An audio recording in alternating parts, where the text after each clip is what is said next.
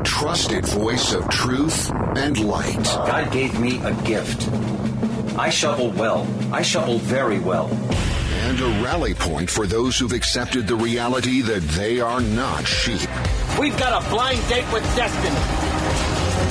And it looks like she's ordered the lobster. This is the Bryan Hyde Show. Well, hello there, and welcome to the show. Look, you don't have to be a rocket scientist to look around and realize there's a lot of complicated stuff happening in our world. Some of it's not so pleasant, some of it's okay. But here's the thing that I don't think enough people realize, and that is we can face unpleasant facts squarely. We don't have to stand around wringing our hands and asking one another, oh, what do we do? What do we do? Or even worse, asking government, please fix this and save us and, and make us feel safe again. Nope. You and I can actually do a great deal to better our situation no matter where we happen to be standing. But, uh, but you got to be willing to do a couple of things. Number one, you got to be willing to stay tethered to reality. And uh, number two, you got to be more concerned about who you are and what you stand for and less concerned about what makes me mad or what makes me fearful. Now, if that makes sense, then I'm inviting you pull up a chair. Let's go exploring today. I have some wonderful information to share with you, and I have some wonderful sponsors who make this possible on a daily basis. They include Dixie Chiropractic, HSL Ammo, Sewing and Quilting Center, also Monticello College, Life Saving Food, the Heather Turner team at Patriot Home Mortgage, and Govern Your Crypto. And I thought maybe we could start today with some good news because we don't hear enough about the stories of people who have the courage to stand up to government or to bureaucracy in any of its forms and who end up prevailing.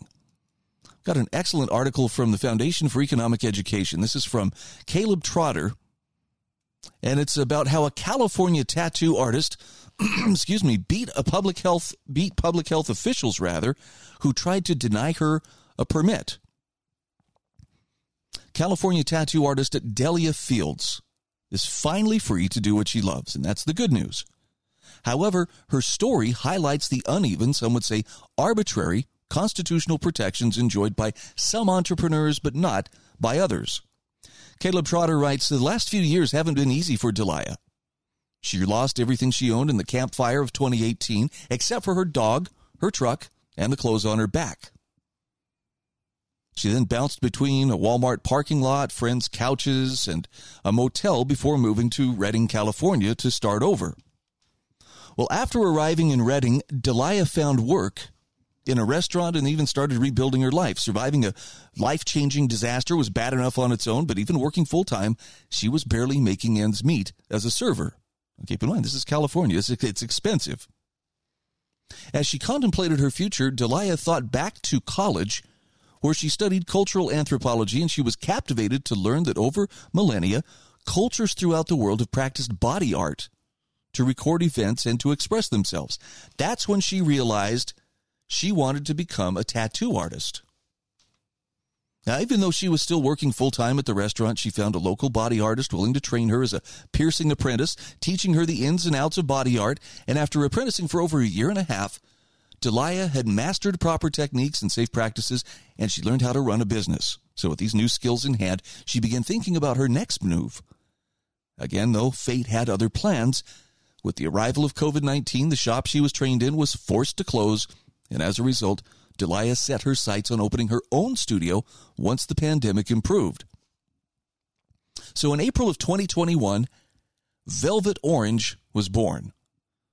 Combining her talents with her friend and former boss, Shar, she found an ideal location in downtown Redding and she applied for the required health and safety permits for a new body art studio. Now, even though the county's health inspection of the studio found it to be flawless, the county still denied Delia a permit to tattoo. Because the city had recently enacted a prohibition on tattooing in the downtown area the inspor- inspector formed, informed rather Delia that the county could only issue a permit for body piercing. Now that news was upsetting and it was confusing.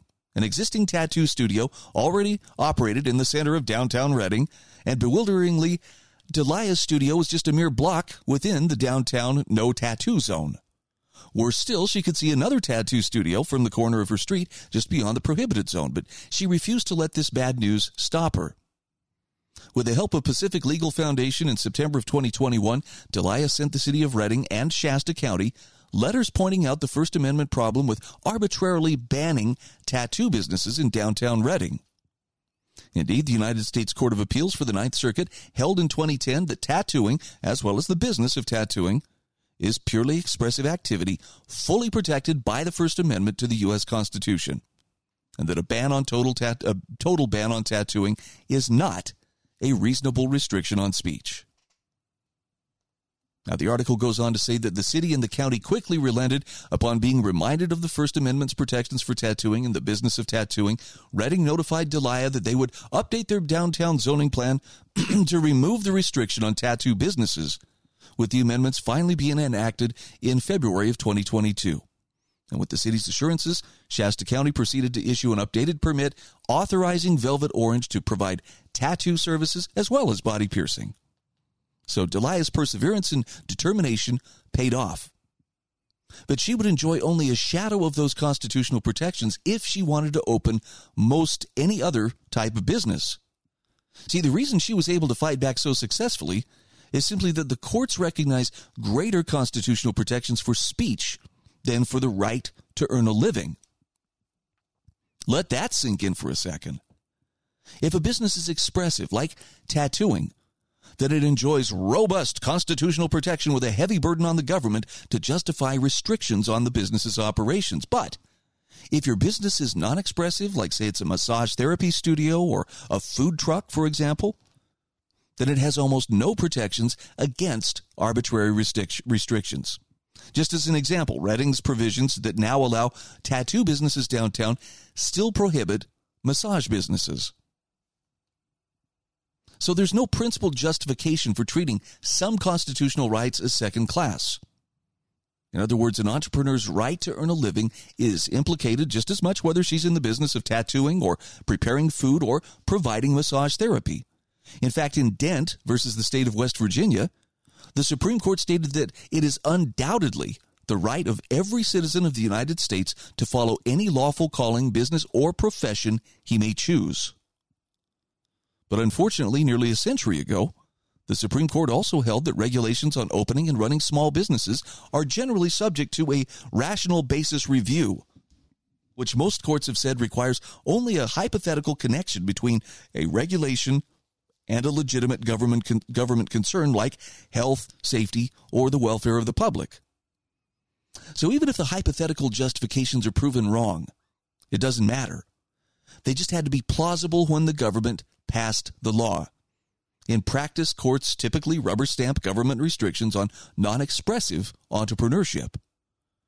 Now, as a result, most entrepreneurs have little protection against the whims and preferences of state and local lawmakers, and in many instances, even need their competitors' permission to open their doors. Caleb Trotter says all entrepreneurs deserve the full promise of the constitutional protections that let Delia have a chance at success. And he says entrepreneurs like Delia aren't asking for special favors. To paraphrase abolitionist and suffragette Sarah Grimke, all they ask is that their government take their feet from off their necks and permit them to stand upright. Now, if you're from California, you're probably more familiar with this than most. I've never lived in California, but I have plenty of friends who live there and who have told me, yeah, when it comes to, you know, to starting a business, the the hoops are considerable. Even if you don't start a business, let's say you want to remodel something on your home. Do you know how many permits you have to pull?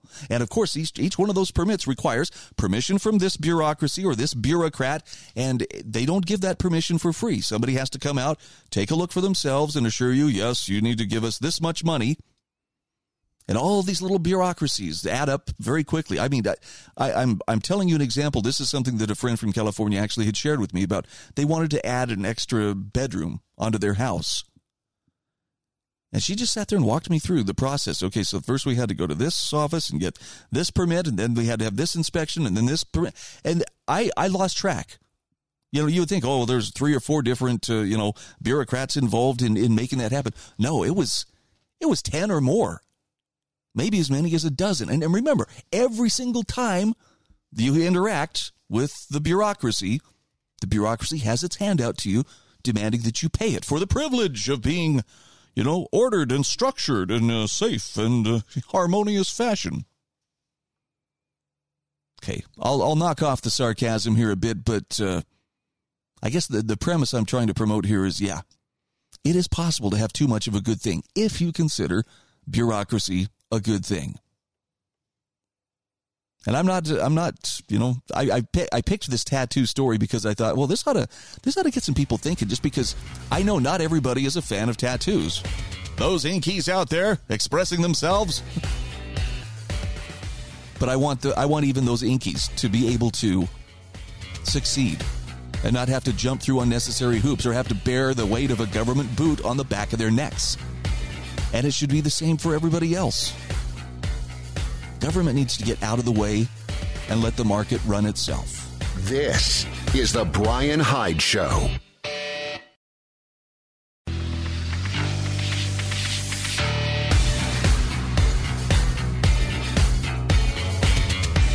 This is the Bryan Hyde Show.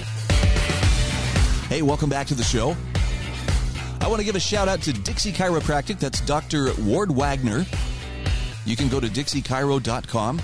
I've provided a handy link in my show notes where you can connect to them directly. And if you are finding yourself uh, suffering from bulging herniated discs, for instance, that's that's a pretty uh, serious amount of pain, and uh, Dixie Chiropractic can help you. Check out their $99 intro special, two treatments plus massage. If you know someone who is dealing with neuropathy, have them check out the $99 CalMare treatment plus massage. Or if you, unfortunately, have suffered car accident injuries, talk to DixieChiro.com. You'll find that uh, there's no out of pocket expense under law. You know, you, you have a certain amount of coverage that will pay for treatment for those car accident injuries. Reach out to Dr. Ward Wagner at Dixie Chiropractic. Again, DixieChiro.com.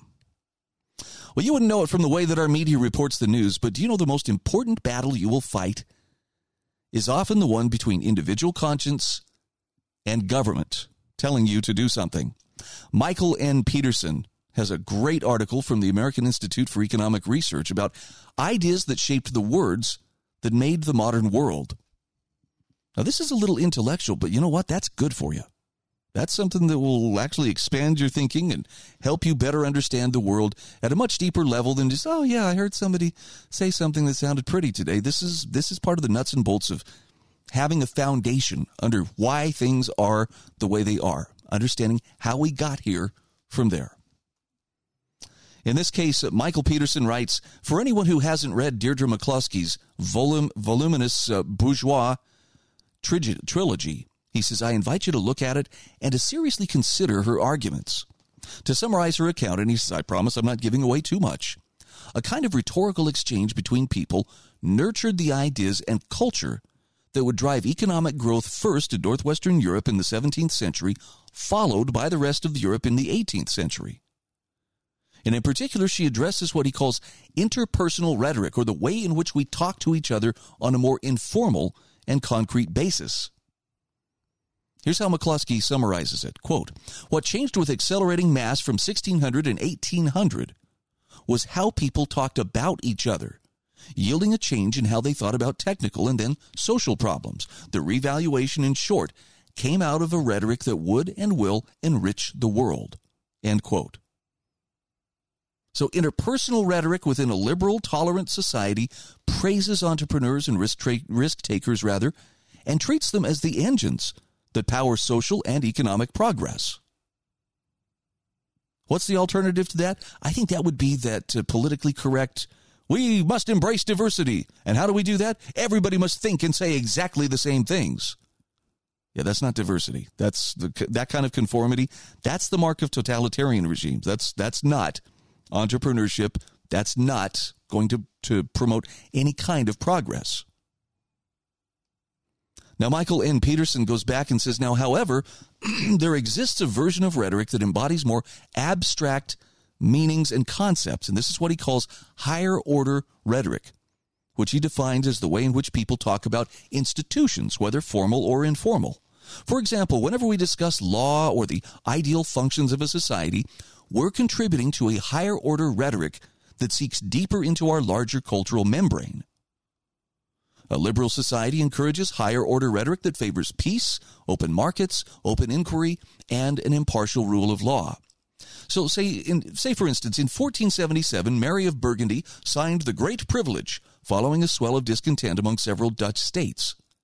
Now, the document contained a list of provisions that each state found favorable by asserting control over governmental affairs.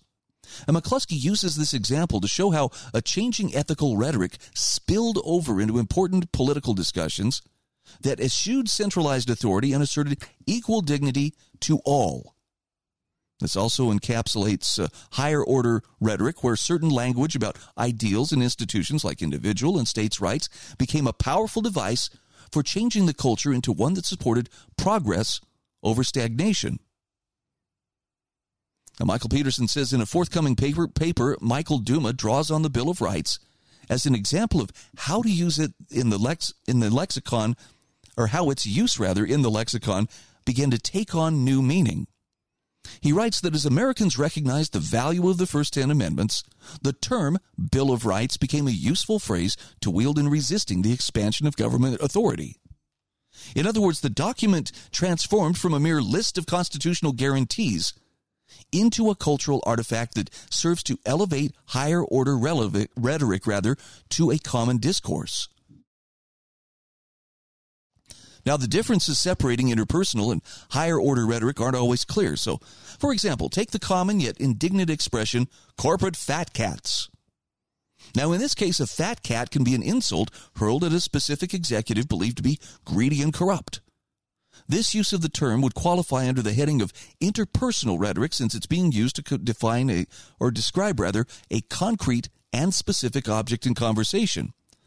But on the other hand, the barb can be used to highlight a perceived institution of greed. In other words, a, per- a perverse incentive structure designed to fill the pockets of some at the expense of others. And this form of communication fits under the banner of higher order rhetoric, regardless of how accurate the description is.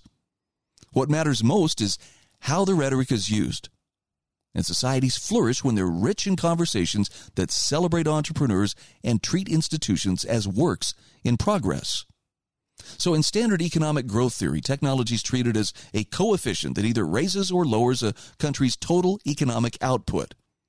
Also, total factor productivity. I guess TFP is the, the acronym for it. So, wealthy countries have a high TFP, Poor countries have a relatively low TFP. Higher order rhetoric counts under the TFP parameter, but for obvious reasons, it's much harder to measure the quality of words than the number of patents that have been granted or some other proxy for a variable that remains vexingly ambiguous among economists. Similarly, higher order rhetoric must overcome network effects.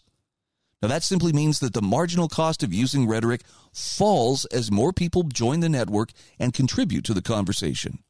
This could explain why some European countries began to, to develop first, because they benefited from a wide network of participants who were already engaged in discussions that embraced ideals like individual rights and the rule of law.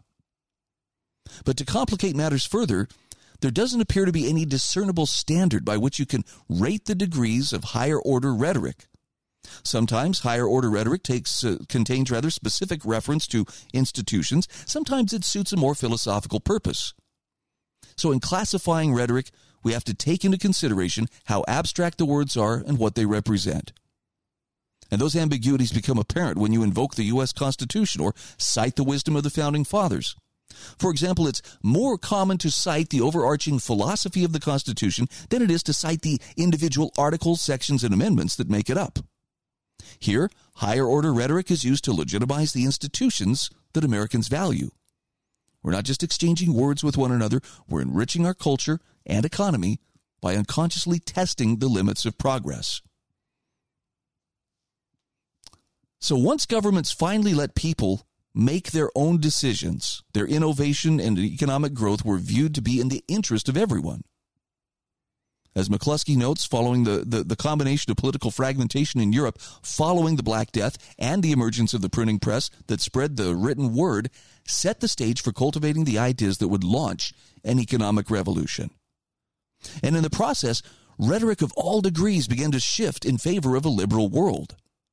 People respected one another not because of their social rank or status, but because they were individuals in pursuit of something greater, and were willing to work to achieve a higher economic station. Michael Peterson says McCloskey rightly points out that political argument shifted away from things like disputes between popes and emperors and instead shifted to disputes between governments and individual consciences. Talk about each other and the institutions that supported them was what made the modern world rich, driven by ideas that captivated the minds of our forebears. This reminds me so much of the saying, you know, small minds talk about people, big minds talk about ideas. Maybe we need to pay a little closer attention to what we're talking about. This is The Bryan Hyde Show.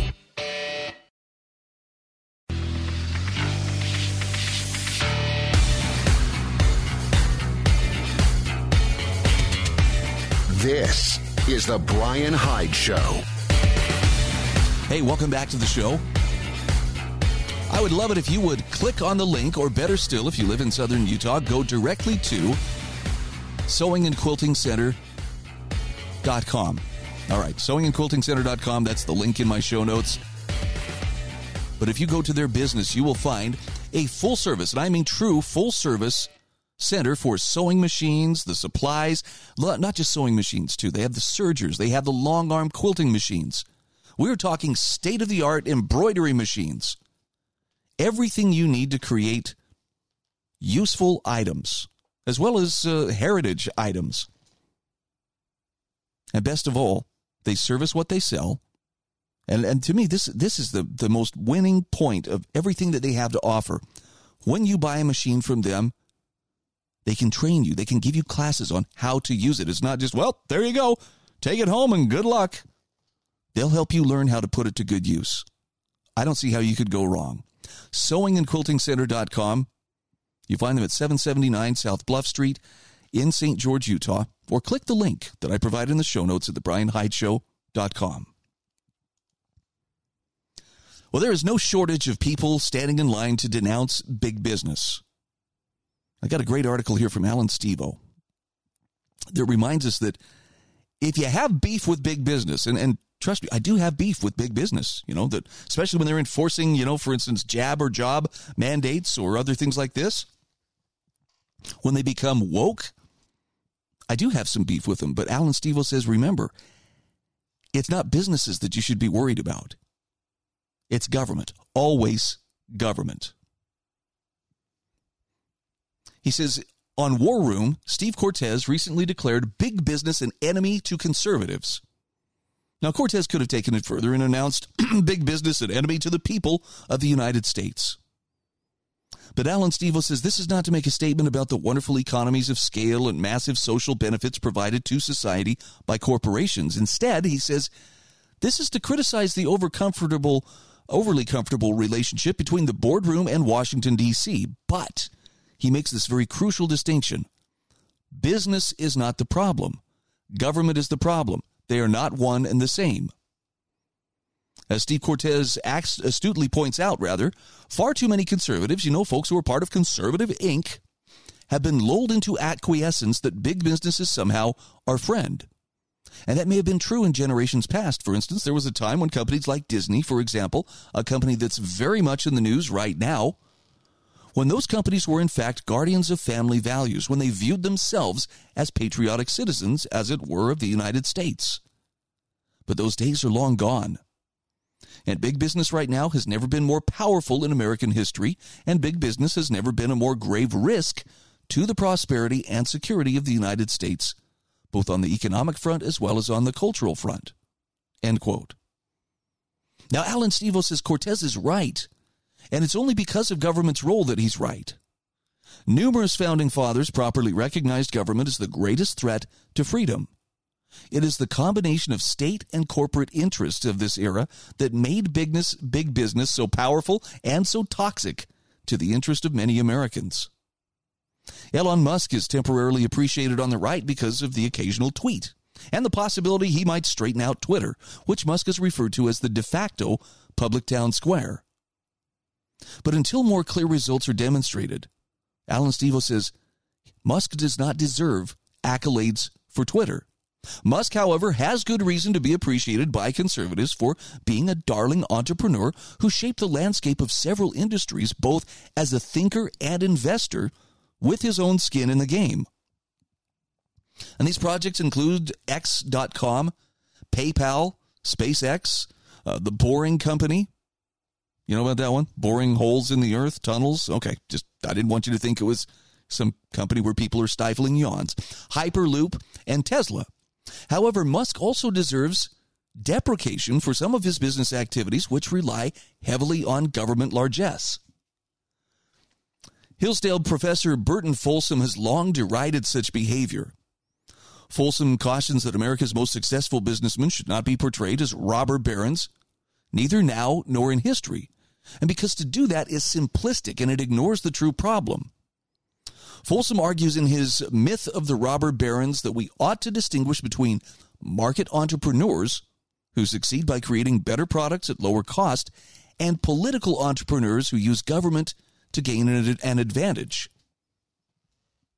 The point here is it's not big government that is our friend or, or big business rather that's our friend or our enemy, but it is the market entrepreneur who benefits society and the political entrepreneur who harms society. That's a very important distinction. One is a benevolent giver who deserves his profit, his profits rather. The other one lives off the corporate welfare system. And though Musk has done yeoman's work as a market entrepreneur and deserves every penny his customers willingly gave him, he has spent all too much time as a political entrepreneur using government to gain an advantage. Now, they may seem like a slight distinction, but Allan Stevo says it's important. The years of tension in the piggy bank that has become Ukraine demonstrate one problem with American politicians selling not only access, but also the benefits of their office in exchange for gifts to family members. Public servants are put in office to be the fiduciary of the American people, but year after year, the U.S. grows poorer while wealth is siphoned by those closest to the teat of power. In a 2019 interview with CNBC's Becky Quick in Davos, Bill Gates estimated that he made a 20 to 1 return off his vaccine investments. Now, that return came because he was able to lobby governments to force his product on the populations of the world. Now, Allan Stevo says that is simply evil, and it confuses the role of government. The proper role of government is the protection of life, liberty, and property, nothing more. Gates has achieved a trifecta using government to threaten life, curtail liberty, and seize property through forced vaccination programs.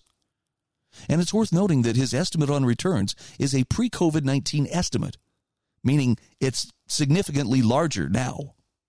Mark Zuckerberg, as pointed out in the newly released documentary Rigged 2020, spent more than $400 million to steal the 2020 presidential elections.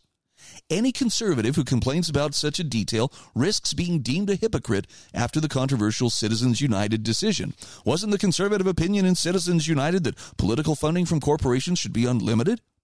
So, shouldn't conservatives be happy? Well, that's not exactly what happened in 2020, though. Zuckerberg did not fund candidates. Zuckerberg paid sitting government officials to be his fiduciary and do his will during the 2020 election. It was their sworn duty to conduct a legal election for the public. Instead, they conducted an illegal election for Zuckerberg, and they did so in a way that made it impossible for a Republican presidential candidate to win. Gates may have blood on his hands. Zuckerberg appears to have stolen a federal election. Both appear to have engaged in elaborate schemes to break laws, magnify their influence, and further enrich themselves. Now, if found guilty of criminal behavior, they must see the inside of a prison cell, and so must their accomplices inside and outside government. But Allan Stevo points out this is not an indictment of businesses, though. Quite the contrary. It's an indictment of government being for sale to the highest bidder. Do you see the difference? To crack down on the free enterprise system when corrupt politicians are to blame is to miss the source of the problem. Business is not bad on its own. It's quite good. Government, on the other hand, is uniquely allowed a monopoly on the use of force and consequently must be held to a higher standard. Government alone has police power, and that unique role of government has run amok and is magnified by its cozy relationship with corporations. So the problem is not business, but government and its lack of ethical boundaries. If we are to solve the problem, we must properly identify the problem, government, and the corruption we've allowed to fester around that unchecked power. Having done so, he says precision must be used to remove the sickness rather than just destructively dropping a bomb on the entire society. But he does end on an optimistic note. Allan Stevo says we can do this. We can win the day. We just need to stay more focused, so need to stay focused rather on the source of the problem. And isn't that the irony? Remember when uh, Occupy Wall Street was doing their thing? And they were all about, we got to rein in big business. We got to fix big business. How are we going to do it? With government. Oh, guys, guys, you're not seeing the problem. To the extent that big business is creating a problem, it's only because it's being offered protection by government or it's colluding with government. Take big government out of the picture. Make government to be, be restrained as it's supposed to be restrained for the purpose only of protecting those uh, God given rights life, liberty, and property. Then business has to, to succeed on its own merits. Is it actually providing value? If the answer is no, guess what the market's going to do? They're going to find somebody who is. And that business will, will either fail or they'll have to adjust the way they do business until they are providing value to the public. I got a link to the article in the show notes. Check it out. It's at thebryanhydeshow.com. We'll be back just the other side of these messages. This is The Bryan Hyde Show.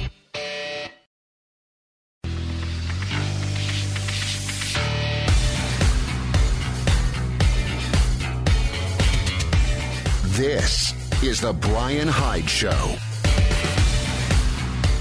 Hey, welcome to the show. I should say, welcome back.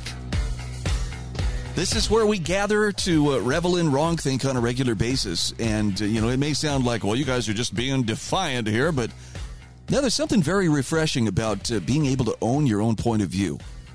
And it doesn't mean that, you know, I know things that nobody else can know. It just simply means I accept responsibility for what I understand. And I'm, I'm perfectly open to new information, perfectly open to the idea I may be wrong, because I might but I'm not going to be spoon fed pablum by highly paid, blow dried spinmeisters to tell me what I'm supposed to think.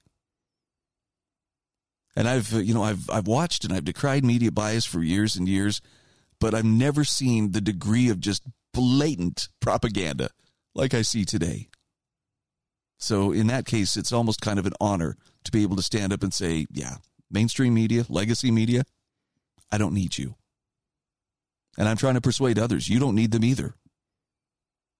What you need is the uh, ability to to read, a desire for knowing things for yourself, some curiosity wouldn't hurt, and then the discipline to go after it and to trust yourself, to trust that you can find the truth. Got a great article here from Andrea Widburg. And I share this with you because I think teaching kids to read and to love reading, that is one of the greatest gifts that you can give. And I, I have to give honor to my mom. She taught me to read at a very, very early age, and, and it has served me well my whole life. But there are others out there, there are people who really would like access to your kid's mind. And that's a concern. In fact, that's a problem, considering some of the things that they would like to, uh, to, to put into your kid's mind. So Andrea Widburg says uh, it's time to brace yourself for what's coming to American libraries. Here's what she says. She says the Venerable American Library Association, or ALA, formed in 1876, is another American institution that's abandoning the pretense of being a neutral organization dedicated only to ensuring that American libraries remain welcoming places that pass on the knowledge of the ages and provide a safe intellectual haven for America's youth. And that's because the ALA just elected an open Marxist to be its president. In 1731, she writes, Benjamin Franklin and his Junto Club, I don't know if you say Junto or Junto, anyway, a club of tradesmen coming together for intellectual improvement, founded the first lending library in America, the Library Company of Philadelphia, at a time when few people had easy or affordable access to books.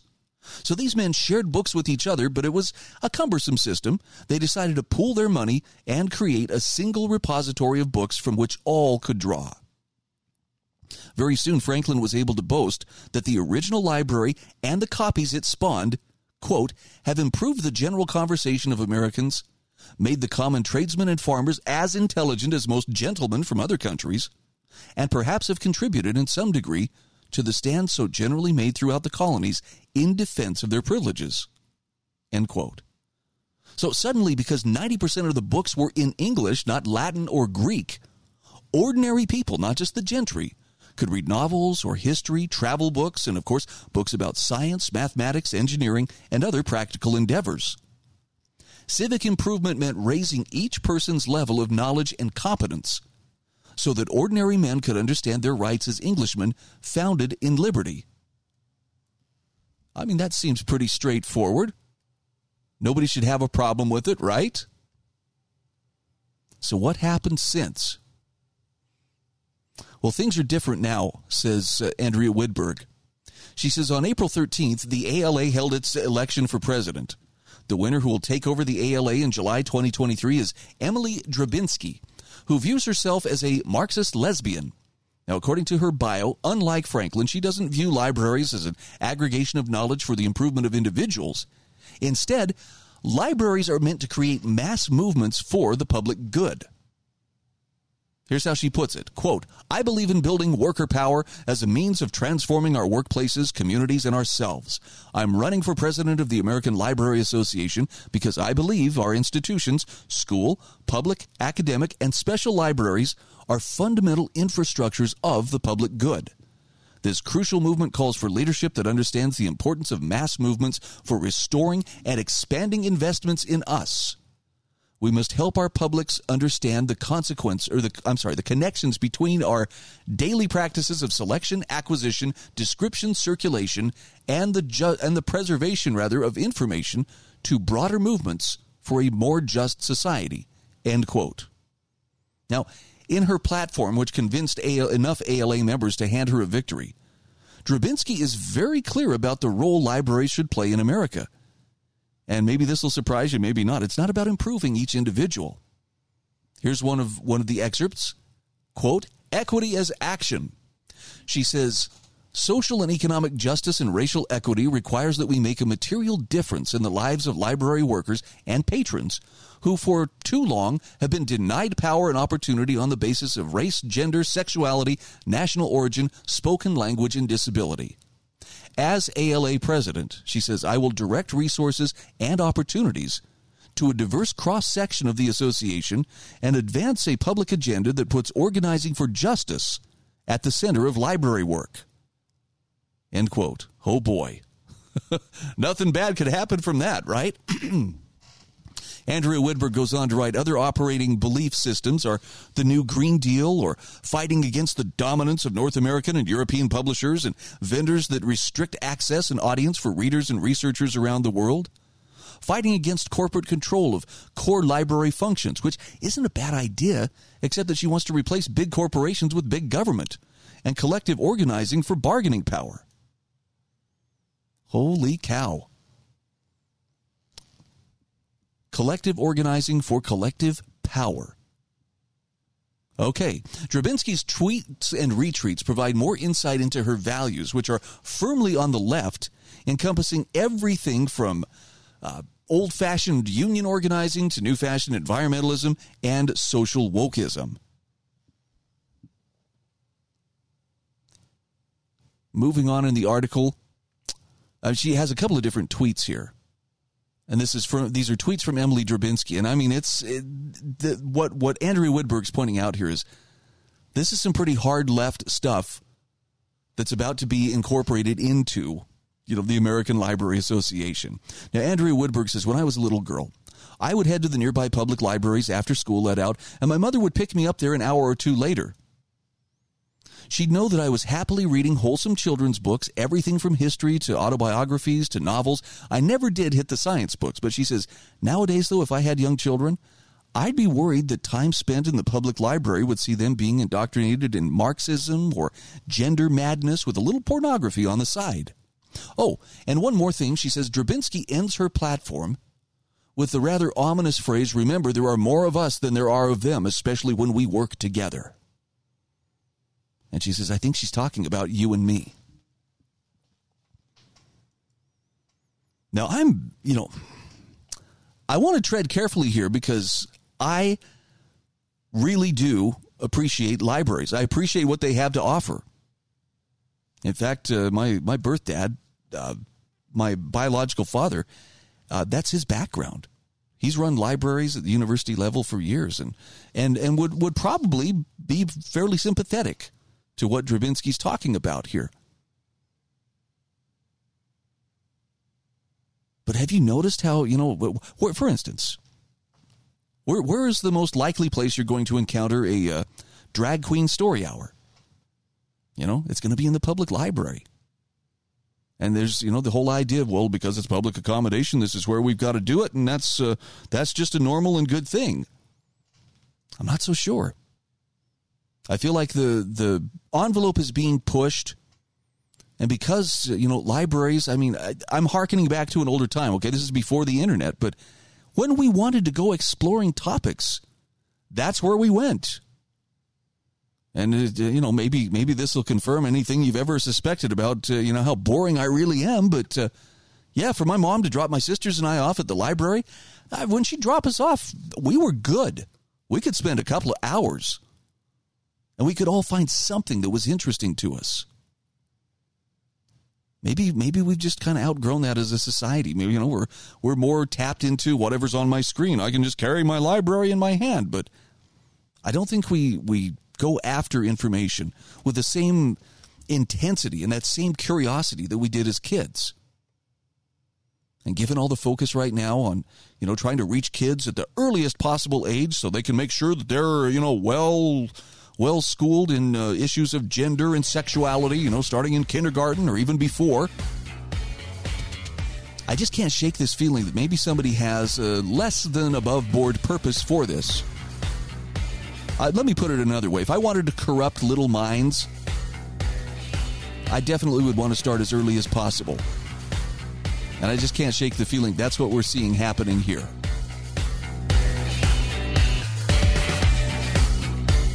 This is the Bryan Hyde Show.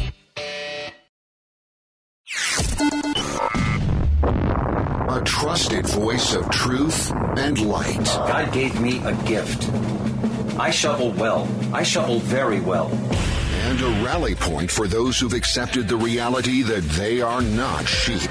We've got a blind date with destiny. And it looks like she's ordered the lobster. This is the Bryan Hyde Show. Well, hello there, and welcome to the show. This is a program that is here to spark a little curiosity on your part to encourage you to think as clearly and independently about the world around us as possible. In other words, I'm not here to tell you what to think. I'm not here to thump my chest and tell you I got all the answers because I don't. But I do have access to some pretty great sources of information, resources for wrong thinkers like you and me, and I am happy to share those on a daily basis. With the help of some great sponsors like lifesavingfood.com, I don't know if you're seeing the articles about, uh, you know, I mean, look, we've got the president himself talking about, you know, there will be food shortages. There's a lot of different things that are shaping up that could very well affect the food supply chain sooner rather than later.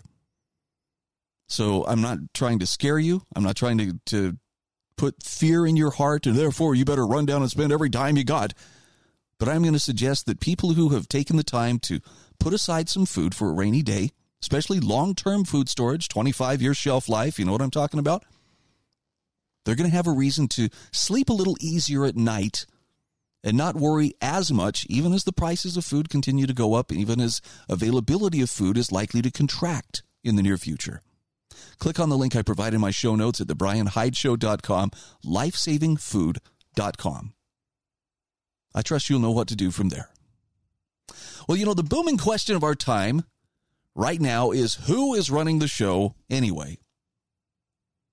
Roger Kimball has a great article on uh, AmericanGreatness.com, amgreatness.com, and he says it boils down to a question of uh, who rules. Is it the people Or is it a hive of bureaucratic would be experts? And as you're going to hear in this hour of the show, we are seeing this play out in a very big way right now. If you caught the quote from Dr. Fauci last week after uh, the uh, after a judge, a federal judge, struck down the mask mandate on public transportation, Fauci was lamenting, "Well, I just think it's just terrible that." You know, this is a matter of public health. It's not a matter for the courts. This is something that should be exclusively in the realm of public health. In other words, not just trust the science or follow the science, but those uh, those scientific bureaucratic would-be experts apparently are above the law. I mean, if you consider that the, the courts exist for the purpose of enforcing the, the limits of power. Anyway, here's what Roger Kimball has to say. he says Some people, including me, are inclined to disparage social media as an insidious and an- force. And let me try that again. Anacephalic force. Insidious it may be, but it is not entirely brainless. As proof, he says, I offer the fact that I just learned the valuable word quockerwodger from a tweet proffered from a friend. So, who or what is a quockerwodger? Well, it is, my friend observed, the perfect word to describe the current president of the United States, Joe Biden. To wit, it's a puppet figure or individual whose strings are pulled entirely by someone else. Now, Roger Kimball says, look, everyone knows this. Who or what that someone else is, that remains something of a mystery, but he says, I've had occasion to observe in this space and elsewhere. I'm wont to refer to this puppet magisterium as the committee. I don't know who populates this agency or even whether it's a deliberate body or just an anonymous aggregation of shared sentiment. But it would certainly be more expert if it were or it, could, it certainly could be more expert, rather, if it were, he says, Joe, Joe Biden's verbal emissions would be less incontinent and more truthful. He would not, for example, say that he had flown over every major wildfire in the country. The puppeteer would have pulled up on the mouth string when Biden claimed to have traveled 17,000 miles in the foothills of the Himalayas with Xi Jinping. So the puppeteer could be more adroit, but no one can doubt his presence, whoever or whatever he is. The late political commentator Joe Sobran called this locationless body the hive. Just as in a beehive, Sobran observed, members of the coven feel they are free, yet their attitudes and behavior are utterly predictable. Liberals laugh at conspiracy theories that assume that because there's a pattern, there must be some central control. But the fact that there is no central control doesn't mean that there is no pattern. Now, Sobran is especially good on the honey that coats the hive's often unspoken program by using pragmatic language for its goals, he notes, the hive misleads the general public about its ultimate goals. Here's a quote It gains power as ordinary people adopt its language without grasping the implications. After all, who could oppose such worthy causes as civil rights, a woman's right to choose, protecting our children, and saving the environment? Sounds familiar, right? Well, the media, the news media use the buzzwords of the hive so habitually that they become virtual organs of the hive. End quote. So, in other words, the hive triumphs as insofar as people mistake its blandishments for the good. So, here's how it goes We're in favor of Disney slash CRT slash lockdowns slash higher taxes slash less freedom slash the welfare state because we believe that good people must endorse those things. We like to think of ourselves as good people, therefore, we endorse whatever the hive proposes. I don't, I'm not trying to be rude when I say this, but that sure sounds like uh, how Utah's Governor Spencer Cox operates. Wets his finger, puts it up in the wind. Okay. What's safe to support today? That's what I support. Roger Kimball says these days most commentators refer to the hive as the deep state, the administrative state, or the regulatory state. And he says there's been a lot of hand wringing about the activities and influence of this shadowy force. In fact, he says I've written about it many times myself, often drawing upon an observation Edmund Burke made in his 1770 essay, Thoughts on the Cause of the Present Discontents. Criticizing the court of King George III for circumventing Parliament and establishing by stealth what amounted to a new regime of royal prerogative and influence peddling, Burke showed how the king and his courtiers maintained the appearance of parliamentary supremacy while covertly dismantling it. It was soon discovered, Burke wrote with a sly understatement, that the forms of a free and the ends of an arbitrary government were not things all were, were things not altogether incompatible. That discovery stands behind the growth of the administrative state. We still vote, we still have a bicameral legislature, but behind these forms of a free government, the essentially undemocratic activities of an increasingly arbitrary and unaccountable regime pursues an expansionist agenda that threatens liberty in the most comprehensive way by circumventing the law. So the Biden administration is the intermittently smiling, if vacant and dozy face of this project. The reality of this enterprise is more widely felt than understood. One of the best contributions to articulating exactly what's at stake in the machinations of the administrative state is what Trump and COVID revealed. A recent essay by Glenn Ellmers for the American Mind. Based on an earlier essay by John Marini, who more than anyone has plumbed the Stygian depths of the administrative state, Ellmers zeroes in on the essential tension between constitutional government, which is based upon a broadly shared common sense, and its would-be replacement, replacement rather, technocratic government, which is populated by unaccountable elite experts whose leading characteristic is faith in their own prerogatives. This permanent government, Ellmers writes, is a powerful force. He says, quote, it has established its own legitimacy apart from its political or constitutional authority within the ranks of both political parties and the courts. Bureaucratic rule is defended as essential to solving in a nonpartisan way the problems of modern government and society. But the bureaucracy has become a political faction on behalf of its own interests. Moreover, the party that defends progressivism and elite authority is increasingly open about politicizing the last vestiges of nonpartisan government, including the Justice Department and federal law enforcement.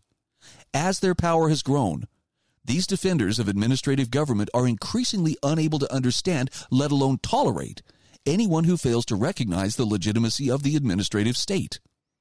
End quote. So Roger Kimball says it's important to note that this progressive project is as much a Republican as a Democratic pursuit. Despite some rhetorical differences, both parties are fully paid up worker bees in this hive and the pragmatic cover they give themselves is the supposed complexity of modern life and the complication of contemporary governance. Who but they are equipped to manage the machinery of the state, the minutiae of government? Well, Ellmers nails it. The pursuit of progress, social justice, and equity become for them the moral equivalent of constitutional authority. Again, here's a quote from Ellmers. As a result, the growth and consolidation of the administrative state have made it more difficult to control the apparatus of government by political means alone. It's no longer clear that the bureaucracy understands itself as the willing servant of its political masters. When the masters are perceived as a threat to the administrative state. And this is where that strangest of strange messengers, Donald Trump, comes in. Trump understood and more to the point, he articulated for millions of Americans what was at stake in the battle between constitutional government, as traditionally understood, and its technocratic doppelganger. No, that doesn't mean that, you know, he was the answer to everybody's prayers. But like him or hate him, you have to admit, Trump uh, provided some necessary friction against that technocratic state. We'll come back to this article just the other side of our messages. Please stay close. This is The Bryan Hyde Show.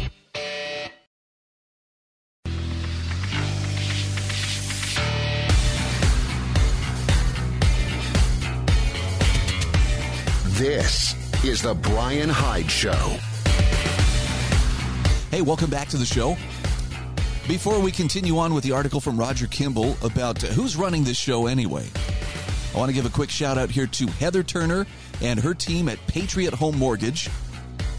If you're one of the thousands of people relocating to the Intermountain West, particularly if you find your feet landing in either Utah or Idaho, contact Heather when it comes time to get a mortgage. She can get you the the loan you need at the best rates possible, and more importantly, she can do it quickly because uh, homes don't sit on the market very long. Notwithstanding that you know prices are through the roof, notwithstanding that even interest rates are beginning to creep up, people are snapping up homes just as quick as they can.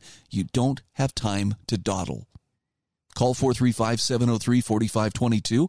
You can contact Heather through the email link I provide in my show notes under sponsors. Heather's NMLS ID is 715386. And Patriot Home Mortgage is an equal housing opportunity lender. So, this article by Roger Kimball about who's really running this show. I, I don't think this sounds like a wild conspiracy theory. And maybe it's because my mind is broken and I just can't see these things, or I'm too simple a guy to grasp the intricacies of what's really going on. But I think he makes a pretty strong case that, yeah, you know, Joe Biden may be the president of the United States, but does anybody really believe Joe Biden is the one calling the shots? I mean, the guy it's it's hard to say this, and I, am not saying this to be rude or because I consider him a political opponent. Therefore, it's fair game to sling mud at him. The man can barely string together a coherent sentence. He shakes hands with imaginary people. He just he's lost. It looks like elder abuse to me. It really does. I I I almost feel bad for him. Even though I, I just I loathe politicians generally.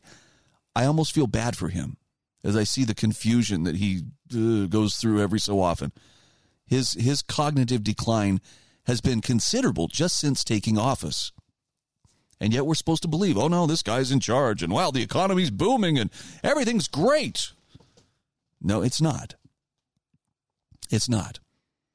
And this is where Donald Trump's presidency actually gave a lot of Americans hope because we had to we could we could for once stop pretending that constitutional government was the same thing as the technocracy that was taking place around us. As Roger Kimball puts it, challenging the hegemony of experts requires a widespread reassertion of that common sense morality to which the founders appealed, but which is regarded by our would be masters as an impediment to utopia. A key problem, as Elmer sees, is that what's left of public morality is now understood in terms of values or subjective preferences based only on individual will. Even in the small handful of healthy institutions in civil society, the political and civil rights of the ordinary citizen rest upon a precarious foundation, threatened and undermined by the powerful claims of social progress. Now, Roger Kimball says those claims are nearly irresistible, as anyone who has dared to question the dominant narrative on issues from climate change to COVID policy to race and identity politics would know. The question, he says, as I've put it elsewhere, revolves around the location of sovereignty. Who rules? The people articulating their interests through the metabolism of ordinary politics, or the bureaucratic elite who claim to discern the inevitable direction and goal of history and are preparing to marshal the coercive power of the state to prevent anything from cluttering up that highway to enlightenment. That really is the big battle. And here's the thing you and I have more power than we think, not to, to go, I'm going to go out there and rule everything. If you want to really take the wind out of the sails of those technocrats or anybody else who thinks that they are better qualified to rule your life, there's this thing called consent. You have to freely give it in order for them to actually have any power or any effect in your life. You can also choose to withdraw that consent. And that can take a lot of different forms, but I'm strongly advocating maybe that's something that we should all be considering more, more closely. How can I withdraw consent from a system that seems determined to take from me everything that I hold precious, starting with my freedom and everything that follows from that? Anyway, click on the link I provided in the show notes. I think you'll find it some worthwhile food for thought. You know, protecting kids comes pretty naturally to most of us, but like most things, it can be taken too far. I've got a great article here from Lenore Skenazy divide, describing the delusion of our day known as the movie plot threat. Thought you might like this. She says, How much better off we'd all be, saner, smarter, safer, thriftier, if instead of assuming the very worst anytime we see a child alone or with an adult, we gave everyone the benefit of the doubt. Now, her article goes next to the words, What a pervert. Tuesday afternoon, a week ago, a Wilmington in Arlington, Virginia, saw a man taking pictures of some children and just knew what she was witnessing a creep on the prowl for kids with his camera. Disgusting. Quickly, she alerted a security guard, and according to a subsequent police report, she told him she believed the man was photographing children he didn't know for his own personal whatever. Well, the security guard went to investigate and made contact with the man. As it turns out, the guy was taking pictures of his own children, a dad and his kids on an outing. The guard came back to, re- to report this reassuring news to the lady case closed. Except it wasn't. As the Arlington Police Department reported, the suspect then intervened, deployed pepper spray, and sprayed the victim before fleeing the scene on foot. So the suspect is a woman in her 20s or 30s, a pepper spraying maniac, not the man who was taking the pictures. The dad sustained non life threatening injuries, which were treated at the scene by medics. So now not only is a dad recovering from a vicious and unprovoked attack, God knows how he explained that to his kids. But we also have a lady on the loose so obsessed by the image or the idea of predators everywhere and the image of herself as some valiant child saving crusader, she literally couldn't accept reality when confronted with it. Security guru Bruce Schneier coined a term for this leap from mundane reality to thrilling depravity. He calls it the movie plot threat. And what he means is the more something resembles a movie plot threat, the less likely it is to happen in real life. Hence, the less time and money we should spend preventing it. It was a quiet day at the mall until a fiendish predator crept in with his camera, only to be foiled by that unstoppable force for good, the mace spraying madam. Lenore Skenazy says thinking that way is the equivalent of seeing a small bruise and automatically assuming child abuse, which happens. Or seeing a child alone and automatically assuming neglect, which also happens. Watch Dad Ashley Smith testify in favor of Let Grow's Reasonable Childhood Independence Bill in the South Carolina Judiciary Committee last week. His family was investigated for child abuse and neglect because someone saw his daughter doing her homework on the front lawn, assumed she was abandoned, and called 911 or 911 rather. So, yeah, it must feel great to save a child, says Lenore Skenazy. It's something we'd all love to do. The problem arises when we assume everyone is a child abuser until proven innocent, often after a lengthy, terrifying, traumatizing process. Ashley Smith's family, for instance, was investigated for eight long weeks before the authorities declared the girl had not been abandoned. In fact, her dad was just inside, working at home at the time. But during that investigation, the Smith family feared it would be torn apart. They're not wrong either. Once the state declares your home its turf, they do not go away by waving your hand and suggesting that they leave. Lenore Skenazy says how much better off we'd be saner, smarter, safer, safer, thriftier if instead of assuming the very worst anytime we see a child or an adult with a child, or an adult near a child, or talking to a child, or photographing a child, if we gave everyone the benefit of the doubt.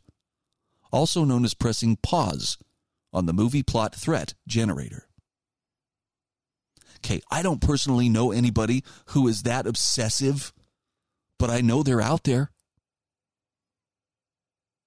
And I'm not encouraging you, well, what you need to do is find those people and ridicule them and mock them to their faces. No, I'm just saying, just don't be one. You don't have to go looking for, you know, monsters to destroy, to borrow a phrase from John Quincy Adams. In this case, you and I just need to take great care that we don't become those kind of monsters, even with the best of intentions. We'll be back in just a few moments. This is The Bryan Hyde Show.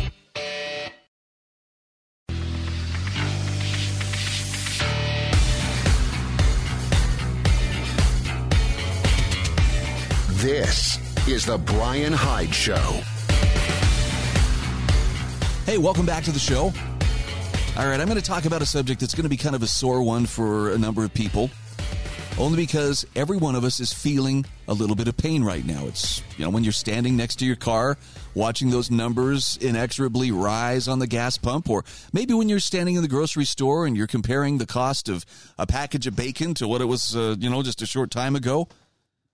Inflation is real. We all know what it likes to feel, what it feels like rather to pay more for everything and on a weekly basis. Have you noticed? When they talk about inflation now, it's no longer just, well, you know, inflation for 2022 compared to 2021. They're doing it month by month. In some cases, we're starting to see week by week breakdowns. But here's the question I have for you Do you know why it's happening? And if the answer is, well, I kind of know, let me share with you something here from Jeff Deist from Mises.org. Inflation, quick and dirty. This is, this is one of the best primers for understanding why everything costs more. He says all of a sudden everyone is an expert on inflation. Your brother in law, your local paper, even dilettantes at dubious outlets like the Washington Post or the Atlantic feel compelled to explain our current predicament. Now, with the admitted rate of consumer inflation running somewhere around 8% and the real rate much higher, even central bankers can't hide the reality from us. So the commentariat has to explain to us why this is happening and make sure we blame the mysterious workings of capitalism for our troubles. In other words, economics is back.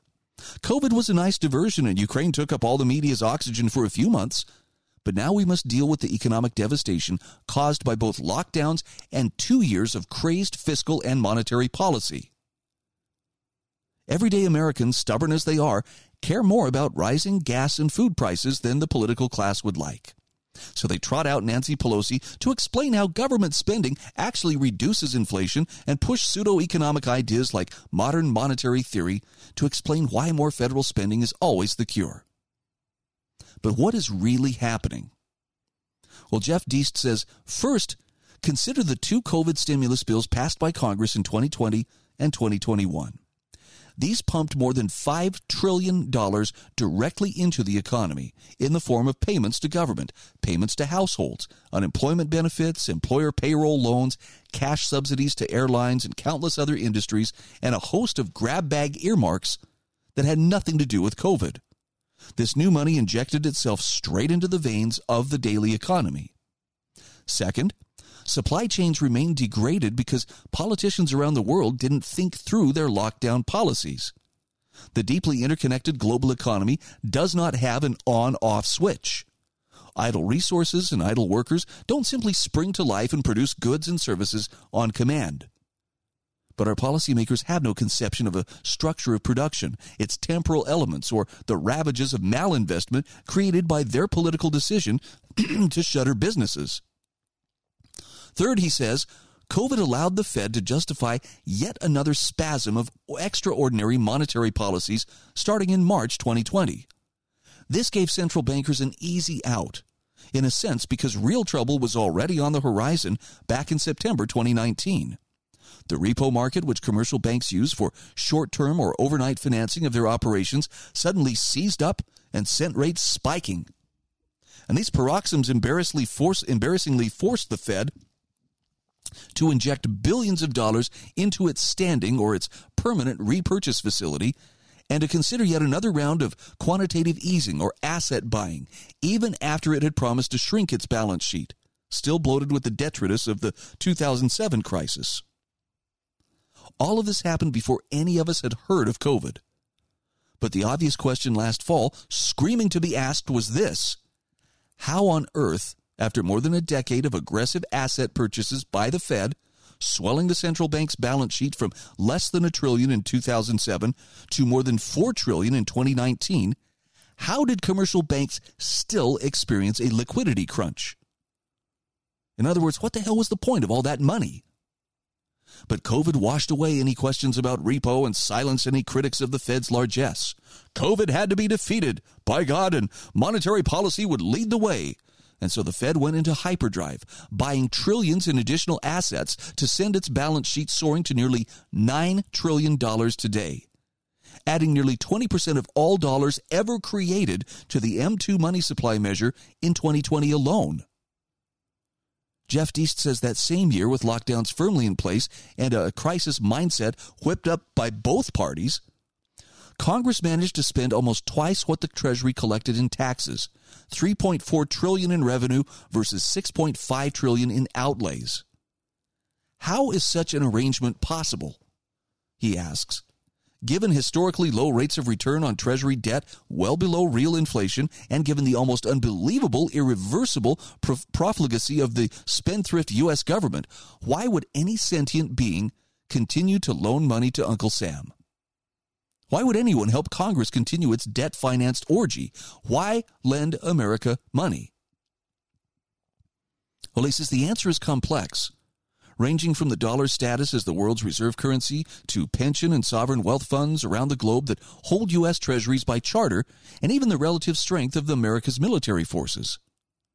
The question is thus as much geopolitical as economic, but in short, the world knows the Fed will always be there as a ready backstop to buy U.S. debt when appetites for such debt waver. Propping up congressional deficit spending, juicing equity markets, and constantly recapitalizing commercial banks are the Fed's true mandates. So here's a burning question for you How does inflation end? And the answer is only with the pain, only with pain rather, in the form of a necessary corrective recession or depression. Congress must slash spending. The Fed must stop buying assets and stop tampering with interest rates, and existing U.S. debt must be allowed to mature and roll off the Fed's balance sheet. We should force the U.S. federal government to sell assets, especially land, to pay off Treasury obligations and fund future, future Social Security and Medicare entitlements.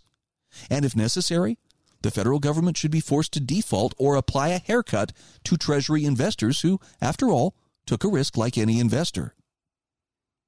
And he says if all of this sounds politically impossible, you understand the deep unseriousness of today's politics. Now, there may be some economic uh, lingo in there that, uh, that isn't immediately apparent to you what it means. But this is one of the most concise explanations that I've seen. And I'm just going to suggest please click on the article when you have time. If you need to, have a dictionary at hand, look up the words, look up the phrases that you don't understand. But if you would take the time to get your mind around what Jeff Deist is describing here, you would have a much better feel for what is going on and be far less likely to be misled by people either in the media or out of the media who are trying to tell you, oh, that's the Putin, Putin price hike, all right. Yep, this is all Putin's fault. I mean, there's a time where I would have been shouting at the TV angry at, uh, you know, the, the Putin price hike, huh? Now I just roll my eyes and shake my head and say, yeah, whatever.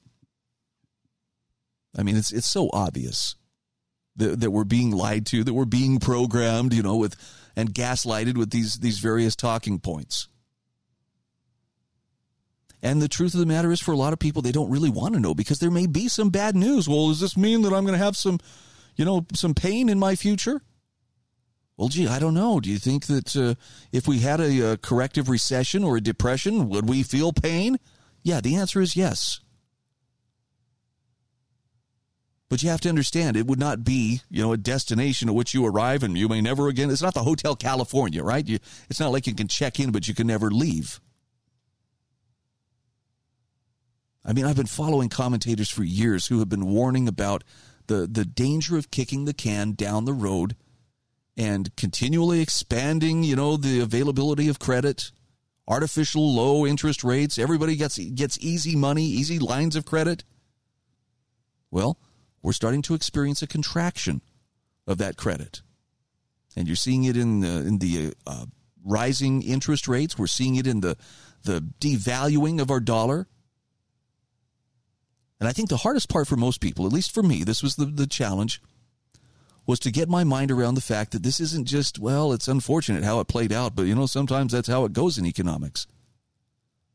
I think there's something a little more deliberate that's at play here. Like this is this is a controlled demolition of the economy. In some cases, it almost feels like a kamikaze attack. You know, like we're we're flying the economy right into a cliff. So rather than, you know, focus on, oh, the fear of what might happen, what's going to happen, what do I do, what do I do? Just understand that there are things you can do and probably should be doing to better your position. First and foremost, it's time to get your mind around what is monetary policy? What is fiscal policy? It's not rocket science, although we're sometimes supposed to pretend that it is. You listen to a Fed chairman or chairperson you know, selling some kind of word salad to the press, and everybody nods. Oh, yes, yes, exactly what she said. What? Uh, yeah. Educate yourself. Stick with things that are tangible wherever possible, and you'll figure this out. This is the Bryan Hyde Show.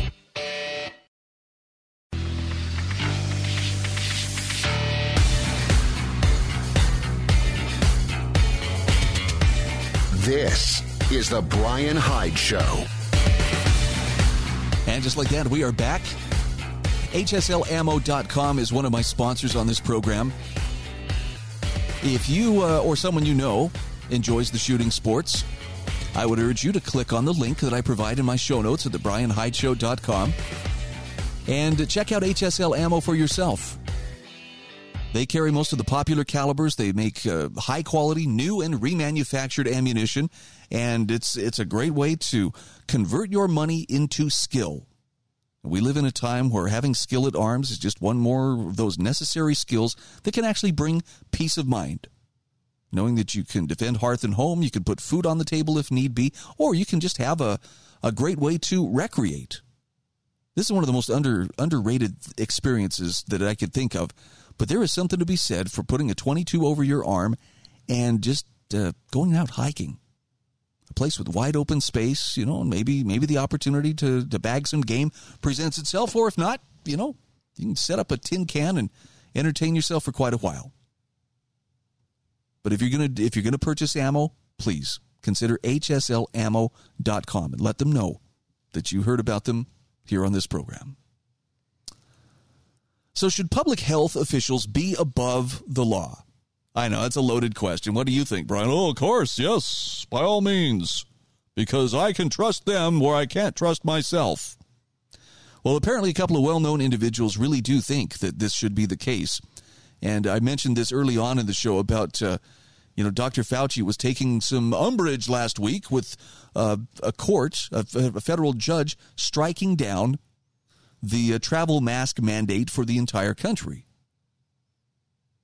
And I want to share with you Donald J. Boudreaux's letter that he wrote. So this is uh, how Reich and Fauci, Fauci are wildly wrong. And I think he's writing this to pretty much anybody within the press who uh, who is paying attention. It says, "Dear correspondent." Because when you sent me the following tweet by Robert Reich, you provided no commentary. I can't tell if you approve or disapprove of its contents, which, which are in full. This is the quote from Robert Reich. Perhaps there's something wrong with a system that allows a 35 year old unelected, Trump nominated judge, whom the American Bar Association deemed unqualified, to strike down the travel mask mandate for the entire country. End quote. Now, Donald Boudreaux says, look, sensing that you find Reich's tweet to be a brilliantly damning commentary on U.S. District Judge, uh, U.S. District Court Judge Catherine Kimball Mizelle's ruling against the CDC's mask mandate, Donald Boudreaux says, I feel obliged to explain why I think Reich's tweet is, to put it uh, mildly, moronic. First, there is no legally specified minimum age for serving on the federal bench. Joseph Story, no slouch as a jurist, was appointed to the U.S. Supreme Court at the age of 32. Second, like him or not, Donald Trump was president from 2017 to 2021, and among any president's duties is to nominate federal court judges. Third, Judge Mizelle wasn't put on the court by Trump unilaterally, she was approved by the Senate. Fourth, all federal court judges are unelected. Fifth, Anthony Fauci, Rochelle Walensky, and other public health administrators are also unelected. Sixth, while the American Bar Association did indeed, did indeed rather deem Judge Mizelle to be unqualified, it did so because she spent too little time in the private practice of law. Now, if this criterion suffices to render someone unfit for high government office, well, he says Anthony Fauci is even less qualified for his position than is Judge Mizelle for hers, given that Fauci spent no time in the private practice of medicine. Upon completion of his residency in 1968, he took a job with the National Institutes of Health, and he has ever since been employed by the government. Seventh, because the CDC is a federal government agency, its diktats generally cover the entire country. A fact that should be doubly obvious in the case of diktats allow, affecting interstate commercial air travel. Judge Mizelle could hardly have ruled against the, against the mask mandate for just a subsection of the country. Eighth, Reich skates alarmingly close to implicitly endorsing what Fauci recently ex- endorsed explicitly, namely that government employed health public health bureaucrats be above the law. About Judge Mizelle's ruling, Fauci declared, "We are concerned that uh, we are concerned about that rather about courts getting involved in things that are unequivocally public health decisions. I mean, this is a CDC issue; it should not be a court issue." Now, Donald J. Boudreaux says, "Look, to propose that any government action be immune." To, to judicial oversight, that is, immune to oversight by the formal guardians of the law, is to propose that the officials who perform that action be above the law. As Reason's Eric Boehm wrote in reaction to this authoritarian outburst by Fauci, this is either a complete misunderstanding of the American system's basic functions or an expression of disdain toward the rule of law. That's some pretty powerful stuff. And that's a very important distinction that we have to make. And look, I understand the pandemic um, hit the reset button on a lot of people's minds. And because of fear, they were willing to set aside skepticism that they normally would have reserved for public officials saying, look, we don't have time to explain. Just get in the car, you know, and do what I say. We've got a couple of years now to look back and say, how did that turn out? And I'm going to start with the obvious thing. And I, you know, I'm not trying to rub anybody's nose in it here, but the places with mask mandates, strict mask mandates, did they see any kind of measurable stopping of the spread of coronavirus? You know the answer. The answer is no. Whether mask mandates were in place or not, COVID spread through the population as viruses do, as pandemics go, just the way that every pandemic before it has spread. And the more it spread, the more contagious it became. It, it uh, mutated, and more and more people developed natural immunity as a result. So when you see people still saying, well, you know, we're still going to insist that if you want to ride in an Uber in New York City, you've got to wear the mask. Just know it's not about following the science. It's not about we're just keeping people healthy and safe. There are people who got a taste of authority, who found it to their liking, and they're loath to give up even the tiniest bit of power that they might have over others. And I'm not just talking about unelected, you know, pseudo expert health bureaucrats. I'm talking about the Karens out there who whose identity became wrapped up in, you know, I'm wearing my mask, I'm doing my part, and would go out there and accost people who weren't masked. Their whole identity is caught up in that virtue signal. And yet, how many times have we seen, you know, elected officials, for instance, insisting everybody mask up? Everybody in this city, everybody in this state, everybody here is going to mask up because I said so. And yet, you know, they show up somewhere. Oh, it's a birthday party. Oh, they're at some fundraiser. And they're curiously unmasked. Rules for thee, but not for me. I'm sorry, I'm on a little bit of a tear here, but uh, the frustration of the last couple of years is something I'm still trying to work through. And it's not that I had any kind of special insight, but I knew from the very beginning, my conscience knew from the very beginning. That's that's probably the best way to put it. It wasn't because oh I had it all figured out. I didn't. But the harder the push was for people to mask up, and I don't care if it was at church or if it was in, you know, the stores or whatever, the harder that push became, the more it seemed to me this is not about keeping people healthy. This is about a badge of compliance and seeing who will comply and who won't. And then the, you know, the uh, what's the word? The cavalier attitude towards towards heaping scorn and derision. Well, we ought to fire people if they don't wear a mask. You know, put you on a no-fly list for list for life. Tell me, did that really accomplish anything of value, or did it just kind of give power-hungry people a chance to flex and feel like they'd accomplished something? All I know is my deepest admiration is still reserved for the people who didn't knuckle under who refused to put their mask on just because everybody else was trying to pressure them to do so. Doubly so for the people who resisted the, the jab when the pressure was, was being intensified. And I, I'm not sure that we're out of the woods yet. I think we yet could see another uh, form of this come back. I mean, I'm already seeing, you know, different uh, media organizations testing the waters. Oh, you know, there's avian flu going around. stay away from chickens, be afraid, be very afraid. The only thing I can tell you is that, look, life is always going to involve risks. There are going to be trade offs. You're going to have to make decisions. How much risk am I able or am I willing to encounter as I go about living my life?